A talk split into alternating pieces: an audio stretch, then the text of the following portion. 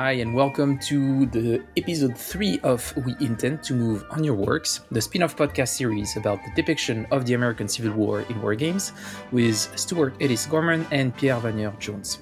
I'm Fred Serval, and I will be facilitating this discussion led by Stuart and Pierre, where they discuss critically the games depicting the American Civil War, playing them mostly in a chronological order, and sharing their thoughts along the way. Last week, we were in the Shenandoah Valley, uh, and I got to learn more about the character of Stonewall Jackson. That was super interesting. And I was wondering, uh, where are you taking us this week, guys? So we're going now to Eastern Virginia, to the peninsula. So there's there's three peninsulas that form up the eastern coast, the main east part of the eastern coast of Virginia that go into the Chesapeake Bay. We are going to be on the originally named Virginia Peninsula of Virginia. Very original. Those American names, yeah. yeah that's, that's, how it be, baby. So I'm going to jump back a little bit before this, though, and talk a bit about how we get here, which I mentioned a bit in the previous episode, but it's worth reiterating. So important things to know are in August 1861, so about a month after Manassas, uh, the Union decided to radically reform their military, realizing this is going to be a longer fight and the kind of more ad hoc military structure they had before the war. Because I think remember from the first episode, the Union, the U.S. military was 16,000 men before 1860, and at this point, by 1862, it's easily 10 times that. So he needs a, a radical restructuring. So in 18, August 1861, the Army of the Potomac is formed under General George B. McClellan, and this is going to be the force that on the Union side that's going to fight the rest of the Virginia campaign and theater in the theater. So they are a much more disciplined and better organized force than we saw at Manassas, much better trained, much better equipped, newer weapons, newer uniforms. It's less kind of ad hoc than it was then. Soon after, in November 1861, the venerable General Winfield Scott, who was the overall commander of the Union until this point, retires. Winfield Scott is his own fascinating character. He had fought in the War of 1812. He was the one of the overall commanders of the Mexican American War, who heroically won that war for America. I mean, heroically if you're American, and he was kind of at the end of his career now in the early American Civil War. And a useful fact or fun fact about Winfield Scott is that he is in fact a Southerner, and he refuses to leave the Union when the South secedes. I believe he's Virginian. I can claim that for him. So he he's one of these cases. There are many Southern officers who stay in the army, and Winfield Scott is one of the most famous. So McClellan has also put an overall command of the Union Army at this point. In January 1862, McClellan decides that instead of marching south from Washington to take Richmond, so Richmond is a little over 100 miles due south of Washington, just about due south of Washington, in the center of Virginia. That's the capital of the Confederacy, and Washington, D.C. obviously is capital of the U.S. He instead decides that he wants to land his army east on the peninsulas and then march the shorter distance overland from the coast. Now, this is a shorter distance to cover on land. It is also much of Virginia is bisected east to west by rivers. Going this way will allow him to avoid pretty much all of that. The downside is that he will have to run his supply lines quite a long way, but this is made possible by the fact that the Union has an overwhelming naval superiority position. Uh, they have f- much more powerful ships, and they're building ships at a far faster rate than the Confederacy can. So they basically have naval supremacy for the entire war. Uh, in March 1862, uh, Joseph Johnston, the Confederate commander, relocates his army from what was camped kind of near Washington down to counter McClellan, who was landing on the peninsula.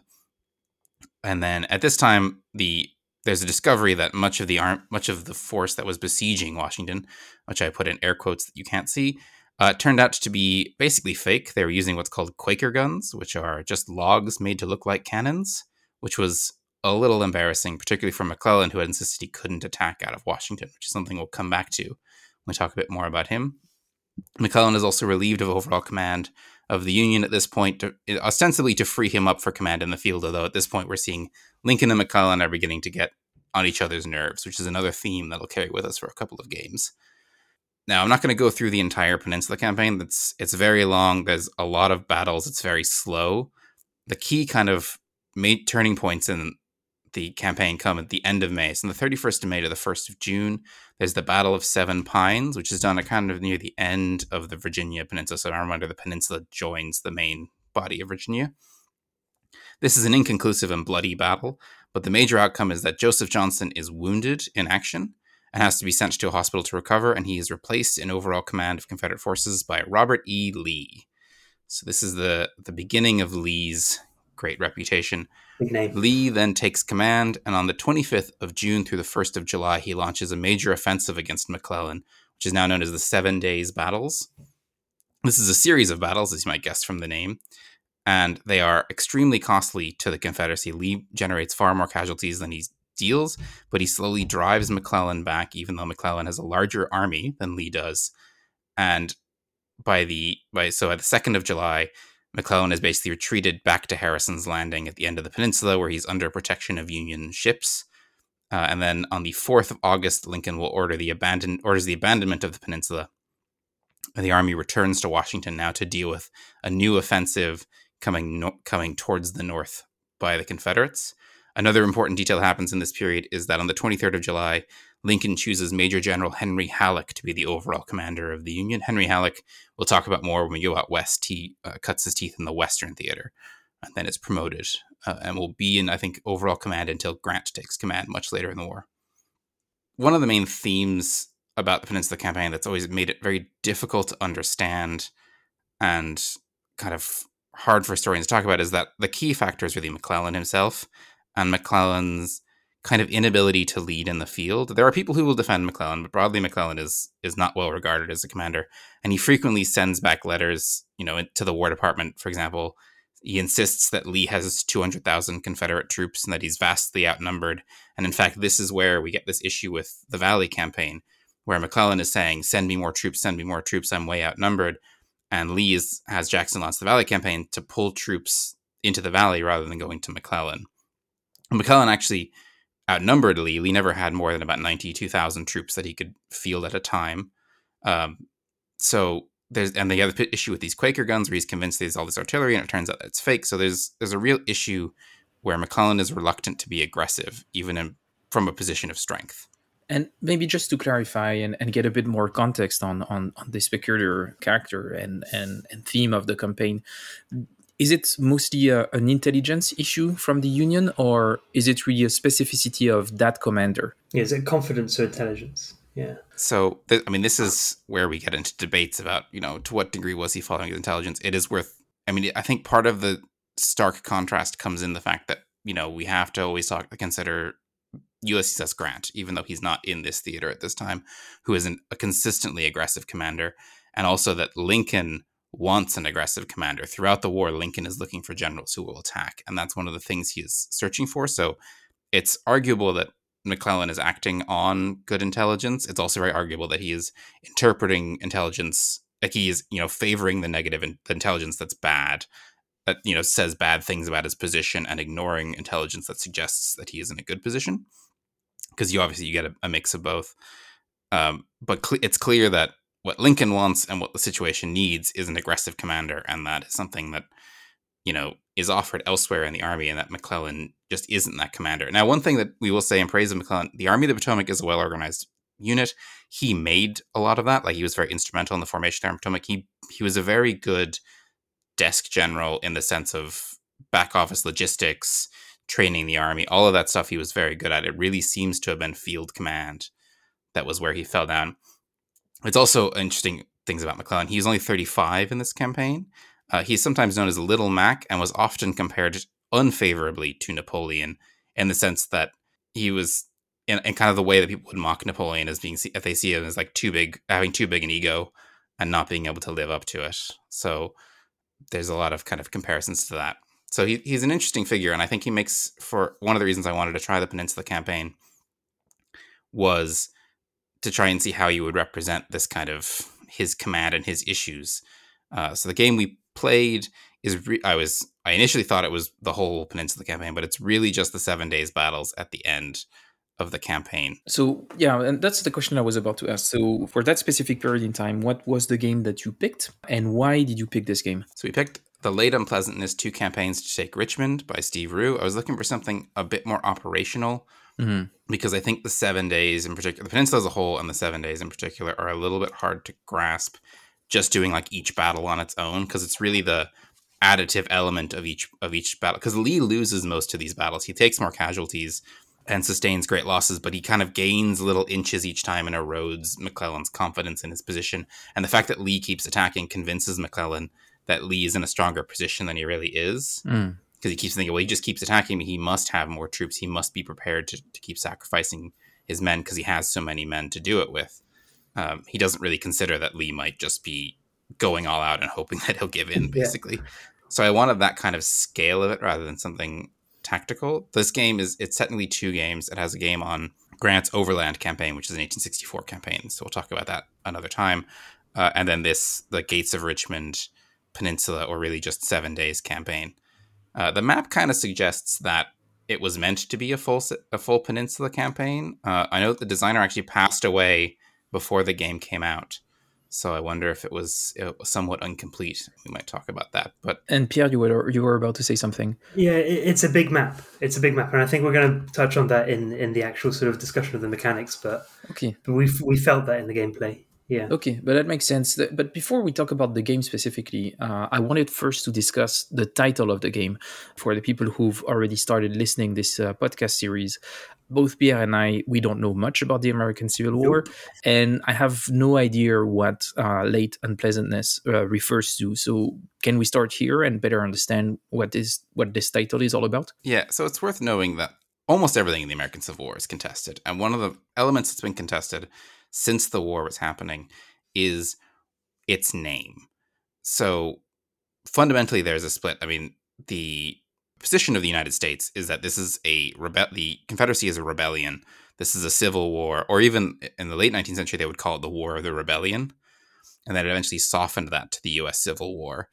But it's the notion that this is we are one country and this is an internal conflict confined to a single nation, whereas the Confederate position is that this that they separated legally and legitimately from the Union and then were invaded by the United States and conquered and subjugated. So this is a war between nations. The most commonly used euphemism for this from a neo Confederate perspective is the war between the states. But there are other kind of euphemisms that you would encounter. I certainly did growing up in Virginia. Um, and the War of Northern Aggression is another slightly more extreme one. Although I did like, I knew someone in my school who called it the War of Northern Aggression. Ugh, yeah. And the late unpleasantness is an interesting one because the late unpleasantness falls into this camp where it's, you know, kind of denying it this qualification of being a rebellion or a civil war, but it's also kind of tongue in cheek calling it the late unpleasantness because this is one of those other euphemistic names. So it's it's kind of a weird one. It sits I think it kind of sits a little bit into that neo-Confederate camp of not acknowledging the Civil War or even really the War of the Rebellion, which is a great name for it. I think we should go back to using the War of the Rebellion. It's great. It might be confusing with the Revolutionary War, but we can get past that. But I think it's it's not as far as War of Northern Aggression by a long shot, but it's definitely leaning that way. And I think the designer probably meant it tongue in cheek because it is often a thing said tongue in cheek by Southerners, but it doesn't mean it doesn't carry that stain of neo Confederatism that is kind of baked into the lost cause. Is there more information in the designer notes about the choice of the title? Why did the designer pick this? Or do we have more context? Is it really just tongue in cheek? Or like is there better can we get any form of understanding or for the motivation of picking this title? I couldn't see anything. Uh, I kind of mentioned the designer passed away before the game came out. There are some designer notes though, but I, I, don't believe they. I think it's more of the. It touches more on the reason why he wanted to make the game rather than rather than the actual title itself. Like he he mentions living in in Central Virginia and stuff like that. But but yeah, I don't, I don't think he touches on the con- controversy of it at all or anything like that. I guess we'll park this for now because the title is just the title. Then the thing is, what does the game depict and how does it depict it? I'd like to understand how does this game work. Just for context, I, I watched a bit of, of you guys uh, streaming a play on the Discord server. I watched for 10, 15 minutes, something like this. I was a bit confused because originally I thought it was a block game. Then I realized that those were counters and I didn't really understand how the game works. So can you give us a broad overview of yeah. What's the what's the game? What war game family it's part of? What are the core mechanics and what should we expect? Sure. So it's a point to point operational game. It's this one is the gates of Richmond, the scenario we we started at, and you really start at the gates of Richmond. Y- you would be excused for thinking it was a block game because I think, firstly, a lot of it require um, rests on the fog of war and how it portrays the fog of war. And I, I think, as a side note, I think Stuart and I would agree that it would do better as a block game. Mm. But it is really point to point. Um, we start. I think my closest unit starts three steps, three points away from where I'm meant to get to, Richmond itself, and it's quite an intimate layout at the beginning. You, you, there isn't much of an approach to battle, as it were. It's more of a this is the situation. You're face to face with the enemy. How are you going to deal with it? Um, it uses a lot of cards. Uh, you draw, I think, correct me if I'm wrong, Stuart. I think you draw eight cards at the beginning of it, of uh, of the game, Yeah. and then at the end of each turn you draw two. Is that right? Yeah, eight cards to start with, then two. Yeah, and you can use the cards at any point outside of sort of in the middle of a combat. Uh, and the It's- cards, yeah, go ahead. It's not a card driven game. We should stress. It's Yeah, okay. car- yeah. The activations are standard kind of counter Yeah, moving. exactly. record- Yeah, but Yeah. the cards have effects. They're just pure event cards. Pure event cards. Like, I mean, I think, and this is a, a key facet of the campaign. For example, one of the cards is called Jackson Falls Asleep. It means that Jackson's stack of units cannot move, for example, in his point for that entire turn. Um, the the map itself is pretty big. I mean, I think it's like 30. Wait a minute. I, I just want to come back to that card. Yeah, So you have a card that prevents an opponent's unit to move, to, uh, a faction's unit to move. Oh, Fred, we have many cards. Uh, Okay, but that. ju- ju- just that card specifically, I think it's interesting. So you said Jackson falls asleep, and that prevents the Confederate troops to move for a turn. Is that it? that is right. Yeah, yeah. Okay, Jackson's and- card specifically. Yeah. Okay, and and who has that card? Is it the Union So player? It's a shared deck that you draw from. Okay, you you draw the deck. So if you don't draw that as the Union player, you if as in if the Confederate player then draws it, then as the Union player you're out of luck. And I think this will touch on as something that we we maybe don't love um, because personally I drew many of these cards that didn't that forced the Confederate. I was playing the Union here. I drew many of the cards that forced Confederate units to not move, and I had a very easy victory when I played against Stuart. I played the game against again solo. Obviously, it's a very different experience with the fog of war and everything.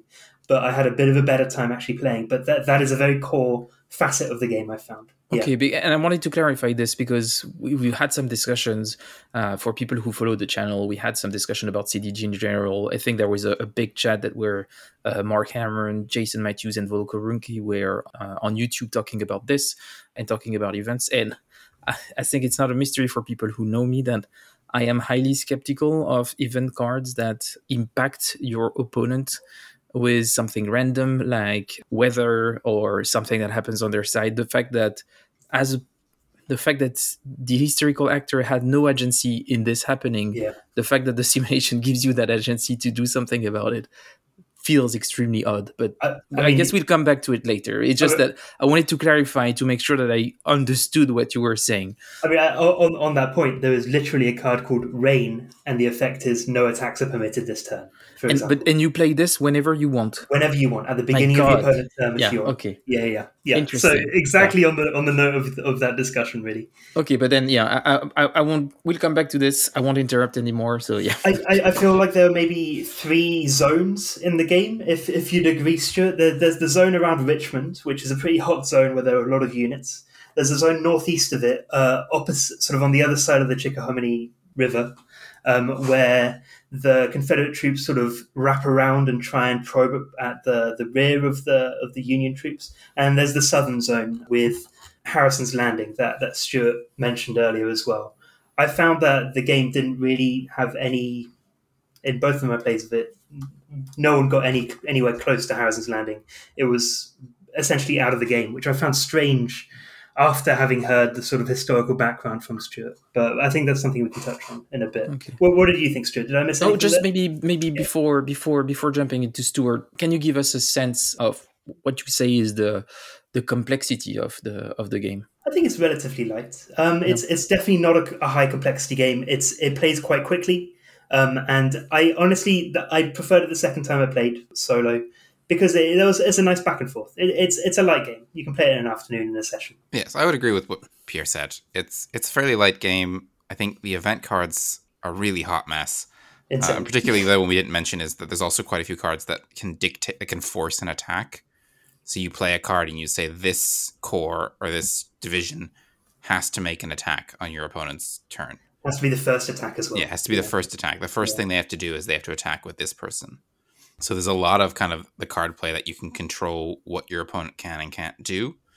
And some of it is a bit weird. Like the attack one is very weird. The Jackson falling asleep is feels like it should be more just an event that triggers. But one thing to mention is that Jackson, who we talked about in the Valley campaign, basically forced marches his whole way his way east and arrives in time to participate in the Seven Days Battle. And then his divisions are just so wrecked they don't perform very well. And Jackson keeps falling asleep when he's supposed to be launching attacks. And I think he falls asleep twice and just like doesn't attack. Not a good look. Yeah, so it, it's quite embarrassing for him. But like, it is a thing you'll see a lot in Seven Days Battles games, which there's not a lot, but there are some. There's at least one against the Odds Magazine game, and there's uh, Worthington did one as well. The, a, a big theme is that there'll be some mechanic to capture Jackson falling asleep because it's such a f- element of it. The Against the Odds game has a has a little counter with Jackson with a little eye eye mask on, doesn't he? Hmm. to show that he's That's great. Yeah, I love Yeah, that. So yeah, I think it's really it really feels like it's a game that was meant to be more of the campaign because it has all this map you just don't use. It just starts you at seven days where you're just like right at the right at the entrance and I could see it, you know, it's very swingy, particularly with the cards. Like you just you won on the end of the second turn yeah. on our game. and I should know Because- one. Yeah. Yeah, because you just had a card that let you march one further and you just walked your way in. And both turns, I had cards that just stopped Jackson's stack from from moving at all, so he had no way to have his my hand was full of cards that would allow McClellan to do cool things, which wasn't any use to me as the Confederate player. Yeah. So uh, it, it is fairly simple. The, the thing that I found kind of confusing initially was that like the unit, all the counters, that they have a, a strength value and a leadership value, and when you actually do combat, the strength value only really matters if you outnumber your opponent two to one. Otherwise, it's just it's you roll a die and you add the difference in between your leadership and your opponent's leadership, and then you can some you can like senior commanders like Lee doesn't have a strength value; he only has a leadership value, so he can join a, a battle to like boost it, Mm. but then also runs the risk. There's a chance on the CRT you have to roll and see if he dies. So there's that element. But like, this like McClellan's bonus is zero, so there's like He's awful. it's and he, he it- died in this yeah, in the and he game. died in this yeah. game. Yeah. But that that feels like a weird design decision, and there's a lot of it feels very great manish that it really feels like it comes down to like how good is the leader Yeah. And not so and only like a little bit down to how good are them like it doesn't really matter how good the units are it's just there has to be tons of them And I think But I think it's a, yeah. Go go ahead, Fred. Yeah, I was wondering. So you you and it's true that on this show we're not uh, big fans of of this big man of history uh, approach, but in a way you started by talking about McClellan and talking about the fact that he's a very unique character and a very important theme of that campaign. So in that sense, don't you think it's normal that uh, they leave more room to the leaders because it was so critical that the Union leader was, was the way he was in the way the, the campaign happened? So I, I think that it's it's odd how it's reduced down to a simple leadership rating in Mm, the it context should be of more. how, how how this works, especially when it does quite a good job with some of the cards of actually portraying the the, the issues that McClellan faces. Like for example, there's a card called Magruder puts on a show, where Magruder that he's a Confederate leader, I believe, and he can and that card's effect can add two Confederate dummy units um, that are like face down. The the Union can't see what it is, and that really that that does show the sort of personalities of the different units, and and it shows how certain leaderships, how McClellan, looking at Magruder, thinks that there are more units there, so more dummy units appear. You know, and I quite like that side of it. But reducing it down to a leadership rating, I think is not the way to go. You know, especially one so awful. yeah i think it it kind of fails to capture some of mcclellan's things. One of the interesting dichotomies of mcclellan is that the army of the potomac loves him. He's hugely popular. He's very charismatic and much beloved. And so in a way he has this kind of charisma that makes him good at leading the army. His issue is that he isn't willing to attack. It's not that he's like incompetent. Like he can lead the army on the march he can command it competently when he needs to. It's just that when it comes to that moment of like fully committing to the big attack, he panics. He wants everything to be perfect before he commits to doing an attack. He's not willing to like risk anything. And I don't think that's captured in it because this kind of, I think, implies that he's like an uncharismatic, boring person. And it's like, it's not really, there's a lot of complexity going in there. And it's, it's more an issue of his broader strategic decisions rather than his personal charisma that undermines him in this campaign. Absolutely. That's yeah, that's actually that's really interesting and, and it opens a lot of question design question about how to represent such a thing because I guess it must be a hard balance to strike as a designer because as you said it looks like the union had everything to win Mm. that campaign easily. Uh, they have really good troops. They have good equipment. Uh, they have a lot. They have a lot bigger numbers. They don't have an intelligence problem, and I guess that you need to find a clever way to penalize the the union player without having this uh, design for effect uh, kind of uh, decision. Something that actually modelizes the fact that McClellan has has those issues, and you both feel that the game didn't do a good job at portraying this, which is from what I hear, probably one of the most pivotal aspects of the campaign. I would say so. I think a similar kind of challenge is that, to a degree, it, try- it uses dummy units, which uh, Pierre mentioned, to try and make a bit of masked fog of war. I think there's kind of an issue with that, with kind of trying to represent Magruder specifically. So Magruder, I mentioned, he's defending the gates of Richmond, and he's often using an undersized force to appear like a larger force. So he's he's marching troops away at night and then marching them forward in the day to make it appear to McClellan like a, a new wave of Confederates is arriving every morning. So McClellan becomes convinced that the forts outside Richmond are well supplied and full of troops at the same time that Lee is attacking him on the seven days. So he can't just say, oh, well, Lee is attacking me. That means Richmond is open. So I just take this division and I march straight into Richmond. And I think the dummy troops, there, there is a system in it where if you try and attack a fort, you have to roll on this chart, and 50% of the time you don't attack, which isn't very exciting. It's unfun. it's unfun. But there's also, I think, the dummy troops are meant to represent that. But I think the dummy troops present an interesting problem because as a player, I know that there are dummy troops, and McClellan didn't know that there were dummy troops. yeah. McClellan thought every troop was real, and as a player, I just know intellectually that some of the Confederates are fake. And that's And so of I know- why- If the gates of Richmond themselves are actually well defended, then I know as a player that Lee's army is where the dummies are, right? So it Yeah, design wise, it it sounds like it could work better as a solo game where dummy troops are actually Schrödinger dummies that you never know if they are dummies or not, and the game system doesn't even know, and you actually maybe randomly decide Yeah, if they are yeah, dummies or not. yeah. But Yeah. yeah, it, it feels like actually it's it's a weird thing to implement as a as a two player game. But it's interesting what you say because it's often an issue that you have uh, for game designers is how do you make players feel like they are experiencing what happened, knowing that they have the historical insight about what actually happened. Um, and in that case, it sounds particularly hard, and that the decisions that we're making in terms of design are not super exciting. But yeah, I don't know if you want to add anything to to this. I do want to say like one thing I I did really like about it because I feel like I'm harshing on it pretty hard, and it's because I didn't particularly enjoy it.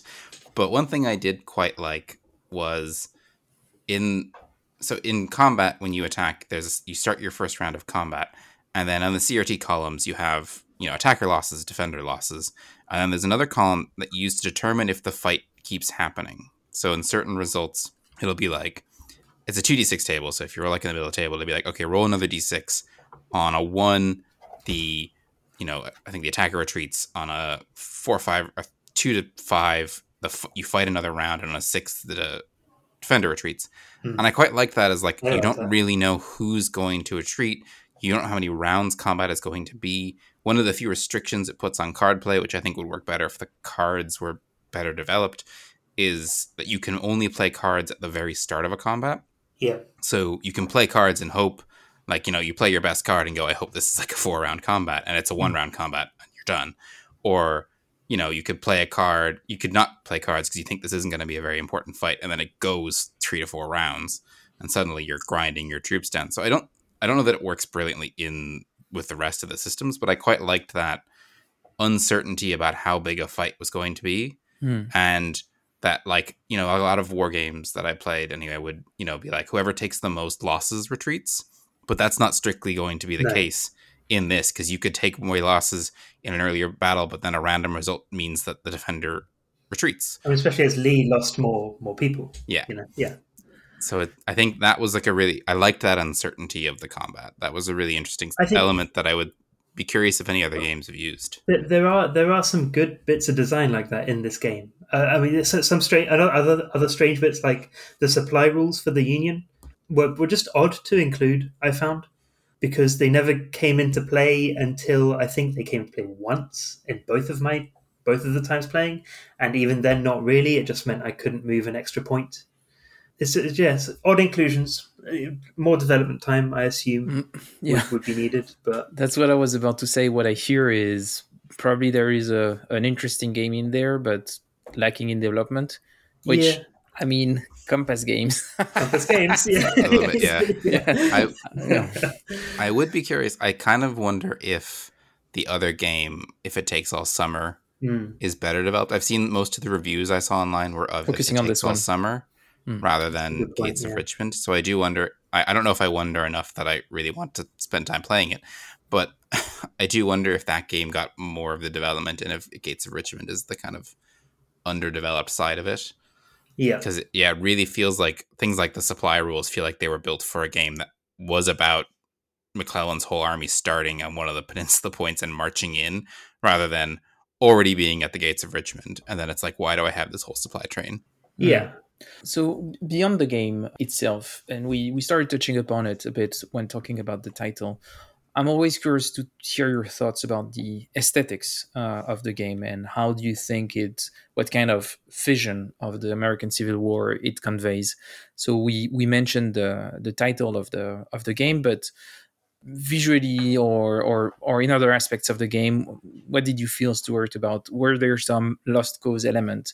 So that's the thing that we've been talking about for for the last couple of episodes now, but we didn't find a, specific example yet. Do you think that this one you, we start to get into uh, lost cause uh, territory? I think so. With the name, I think definitely a bit. I think there's an interesting kind of element I, that I, I don't know if I'm like digging too deep in my in my thoughts on it or not, but about the the focus on the command and this idea of needing of overwhelming force to get a benefit from the actual numbers of troops you have being this general reflection of this idea of superior Confederate generalship, particularly in this campaign against an overwhelming Union force. Because there's an idea in the Lost Cause that basically the you know there's this commonly said thing by the Southerners, the idea that like any Southern gentleman could whip at least a dozen Yankees, and so they have this idea of like their own martial superiority, but they are defeated by the overwhelming grinding force of an industrialized nation with more people you know? Hmm. so it's just the greater resources and the weight of the union that defeats them. And i feel that a little bit It's in interesting design. because there is there is a clear parallel with the way World War II on the East Front was depicted for a long time in the US. Nazi Germany only lost because they ran out of bullets before uh, Russia ran out of men. There is a an interesting uh, parallel here. I didn't knew about that. So this two to one ratio only works in one direction. So it works in both directions but the generally the union ones are bigger yeah. The Union, Union have bigger numbers, and the Union are the ones who are attacking always. yeah, it So, could go in both direction, but just the situation on the board makes it so that it's only relevant to the Union. pretty much. Yeah. Yeah, so more often you're going to have a situation where and it's not universal some of the confederate generals are very bad but often you're going to have like the confederate commander has a better leadership rating so he's you know the union might be rated 1 attacking a confederate 2 or a 3 but then the union has twice as many so he'll even out the crt or get a, an edge that way so the union kind of ha- i mean pierre played it a second time so he might have more insight into it but like I felt. I felt appreciation felt was yeah like Yeah. the union strategy is about bringing your overwhelming weight of numbers It against superior U- confederate commanders Yeah, absolutely. And I found that the second time, and it, the game just went on longer the second time, which is why I preferred it than, than the first time because I I won through complete bullshit card play the first time, and it was unsatisfying and and really left a sore taste in both of our mouths, didn't it? Yeah. Okay, and apart from this, on on the aesthetic front, so I was looking a bit at the images of the game. I saw that they used the right flag, so I think that's It's interesting because they, u- they used the proper Confederate flag, but this is also the Army of Northern Virginia, so they actually Uh, can they should have. use. They Yes, okay, yeah, they should have used the other one. yeah. I, I don't know how widespread it was because it's very much associated with Lee, and Lee's only just taken command at this point. But Hmm. I think they probably could have. Uh, I think they might have even. Like, I think that might actually be the old flag as well. That one because they changed the flag several times. So there's another one where the flag is mostly white, and there's just this iconography in one of the corners of it they used for a while, and then that gets taken out because, for one, it looks a little bit too much like a flag of surrender. Yeah. For the other- flag. Yeah. It keeps getting dirty because they're just marching through mud. Like when it rains in Virginia, it really rains. Which is another thing I don't think we've seen in any of our games, but like a theme, maybe when we play like GCACW, when it rains, it's like the roads are mud, you can't move. yeah. Yeah. Yeah. So it goes. Any other thoughts, or should we jump in into the the mini review? I'm good. I think I'm good. Yeah. I think we've we've pretty much covered it. We could touch on other things like the, the the supply rules and stuff, but I think we've covered the main the main Yeah. points really. And you talked a bit about the supply rules, the fact Yeah. that there is the uh, inclusion of rules that are not necessarily necessary, Yeah. uh, but yeah, and the, maybe some lack of development that is not really surprising, knowing the knowing the publisher, Yeah. and especially I guess if maybe the designer uh, died before the release, maybe he was also, to be fair, unavailable for like. Yeah. Yeah. So I don't. He, he might have been sick before, so maybe he couldn't I don't know. uh, really be there to to finalize it. So we are not sure about this, obviously. I would ask each of you, as we usually do, maybe to uh, give me a, like a, a one minute review of what were your thoughts of the game, and maybe a recommendation to uh, to our listeners if they should try to to to find a copy or or not. And we could start with you, Pierre. Sure. I overall, I I don't. After my initial play, I didn't like it. Just straight up, I didn't like it. And then after my second play, when it was more solo, I I think uh, a little bit shone a bit more to me. It felt a bit of more. There was a bit more of a back and forth, and I I saw what the game wanted to be. I don't think it quite reaches those heights, but I honestly would be happy to play it again, and I am keen to try the other the other game in the box. Um, oh, okay. I think that being said, the game is like eighty pounds in the UK. That's insane. Um, I really don't think it's worth that. It's a deck of cards, some counters, and a map. It's it. It doesn't feel like it's got the depth. It doesn't feel like it's got the development time to earn that. In my eyes, I would never buy this game, but I'd be happy to try give it another shot. But I don't have high hopes for it. If that makes sense. Yeah, that makes Yeah. sense. And and for you, Stuart. I think there's a pretty good block game hiding in this design. Yeah.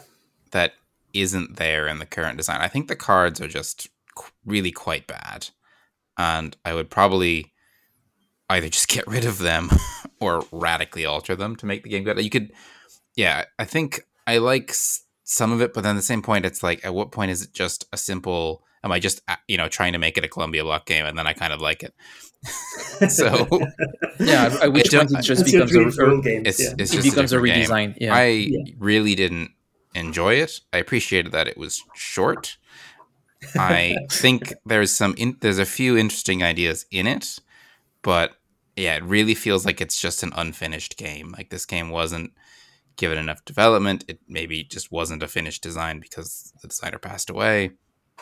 yeah. I don't. I mean, if if Pierre wants to play the other one, I will play the other one. But I would not have been uh, chomping at the bit to try it I- if it takes all summer. I, I I'm happy to play a different game if another one covers the same the same. Uh, we, we have we have one plan for that, but it's Oh, it's going to be a little fantastic. bit Yeah. the the Overland campaign. Don't you worry, it's going to be a long one. Just like look forward to that, everybody. I think I think hardcore ACW people will be able to guess what I have in mind for the Overland campaign. Good. I think yeah, we, we played this in an evening, and I think the game lived up to its name that evening. that's that's not nice. Uh, okay, but that's that's that's. I think that wraps up the, the discussion about the game. Now I'm curious to look into the future. Um, so, what do you have in uh, in your mind for episode uh, four? So, what topic you're going to cover and what game you're thinking about? So we're going to skip back a little bit earlier in time. I slightly messed this up because I thought Late Unpleasantness was going to be the whole peninsula Hmm. and not just pretty much the seven days. So we're actually going to jump into into the peninsula campaign again, but to very slightly before the seven days, and we're going to play Seven Pines or Fair Oaks by Amabel Holland, which is Hmm. about the battle. It's obviously published by Hollandspiel uh, in 2017. It's about the Battle of Seven Pines, also known as the Battle of Fair Oaks, where Joseph Johnston is wounded, and that results in the promotion of Robert E. Lee. So it looks like a fairly it's a tactical hex encounter. So I, I think it'll be an interesting. It's nice. Like Amabel makes interesting games. We heard interesting things about this. Uh, shout out to Timothy from the Homo Ludens Discord who recommended we try it. So this is also if you want to recommend games to me, I'm very easily swayed, uh, as Pierre knows, and he loves it when I add games to the list. Oh, I love it. Love it so much. Yeah, Yeah, and both- absolutely. yeah, and and both Pierre and and and, and, Stuart are on, on Twitter, so it's it's easy to uh, to shout at them and and, yeah, yeah. and convince them to play other games. I'm I'm super excited that you picked a, a game by Amabel for for for the next one. As you say, she's a very interesting designer. She always has a very interesting point of view on what she depicts, and whether or not I like her games, I always get something out of them. I mostly like them, uh, but even the few times where I didn't enjoy them, I was still excited to have played them because they were just thought provoking, interesting. So I'm very curious about uh, about this uh, this one. Cool. But I would say thanks again for this uh, awesome series. Thanks for the listeners to uh, having uh, followed that discussion. I hope that you enjoyed this episode and see you in a bit for episode four. Thanks, guys. Thank you. Thanks.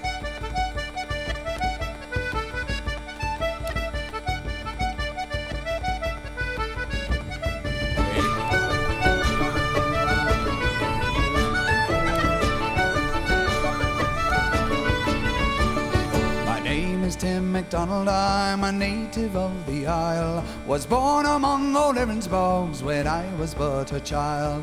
My father fought in 98 for liberty so dear. He fell upon old Vinegar Hill like an Irish volunteer. Then raise the harp of Erin, boys, the flag we all revere. We'll fight and fall beneath its folds like Irish volunteers. Then raise the harp of Erin, boys, the flag we all revere. We'll fight and fall beneath its folds like Irish volunteers. When I was driven from my home by Anna oppressor's hand, I cut my sticks and greased me brogues and came o'er to this land.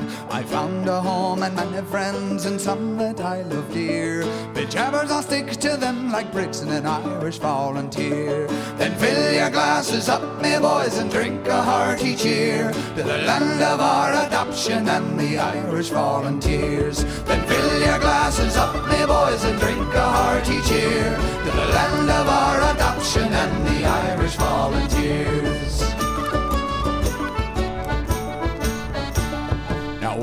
Traitors in the south commenced a warlike raid, I quickly then laid down my heart to the devil with my spade to a recruiting office. Then I went that happened to be near and join the good old 69th like an Irish volunteer. Then fill the ranks and march away, no traitors do we fear. We'll drive them all to blazes, says the Irish volunteer. Then fill the ranks and march away, no traitors do we fear. We'll drive them all to blazes, says the Irish volunteer.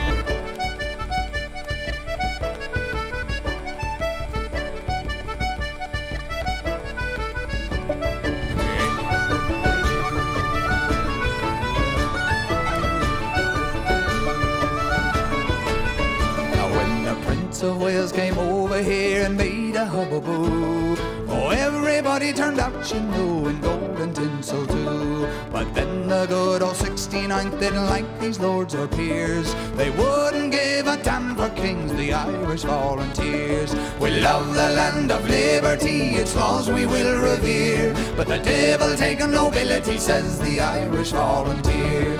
We love the land of liberty, its laws we will revere. But the devil take a nobility, says the Irish volunteer. If the traitors in the south should ever cross our roads, we'll drive them to the devil as St. Patrick did the toads. Them all short nooses that come just below the ears. Made strong and good of Irish hemp by Irish volunteers. Then here's to brave McClellan, whom the army now reveres. He'll lead us on to victory, the Irish volunteers. Then here's to brave McClellan, whom the army now reveres. He'll lead us on to victory,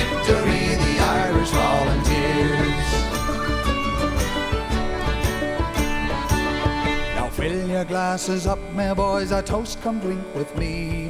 May Erin's harp and the starry flag united ever be. May traitors quake and rebels shake and tremble in their fears. When next meet the Yankee boys and Irish volunteers. God bless the name of Washington, that name this land reveres. Success to Meagher and Nugent and their Irish volunteers. God bless the name of Washington, that name this land reveres. Success to Meagher and Nugent and their Irish volunteers.